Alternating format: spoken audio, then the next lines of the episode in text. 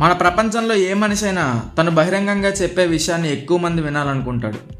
ఏ కళాకారుడైనా తన కళని ఎక్కువ మంది ముందు ప్రదర్శించాలనుకుంటాడు. ఏ దర్శకుడైనా తన సినిమా ఎక్కువ మంది చూడాలనుకుంటాడు.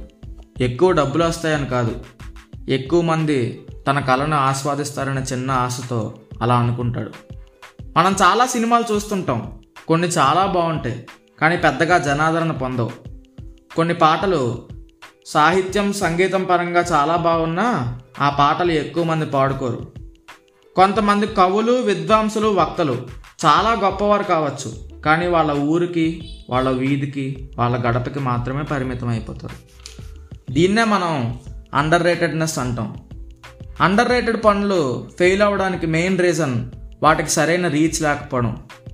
వాటికి సరైన రీచ్ లేక అవి అలా మరుగున పడిపోతాయి అంతే. కానీ ఈ రోజున్న టెక్నాలజీకి కంటెంట్ ఉంటే చాలు రీచ్ పెంచుకోవాలనే తపన ఉంటే చాలు. ఒక్క రోజులో మన విద్వత్ బయటపడకపోవచ్చు కానీ ఒకరోజు ఖచ్చితంగా మన ప్రతిభ గుర్తింపబడుతుంది. టెక్నాలజీని వాడుకుంటే ఏ కవి తన పద్యాలను పెరటగుమ్మం దగ్గర పరిమితం చేయక్కర్లేదు ఏ విద్వాంసుడు వీధిపాలు కానక్కర్లేదు.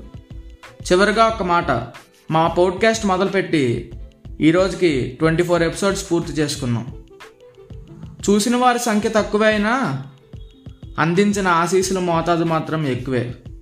అందుకే మీకు మరింత చేరువవడానికి మా పోడ్కాస్ట్ ఇప్పటికే యాపిల్ పోడ్కాస్ట్ స్పాటిఫై లాంటి తొమ్మిది ప్లాట్ఫామ్స్లో ఉన్న మా ప్రయాణం ఇన్స్టాగ్రామ్ ఫేస్బుక్ యూట్యూబ్లో కూడా ప్రారంభిద్దాం అనుకుంటున్నాం.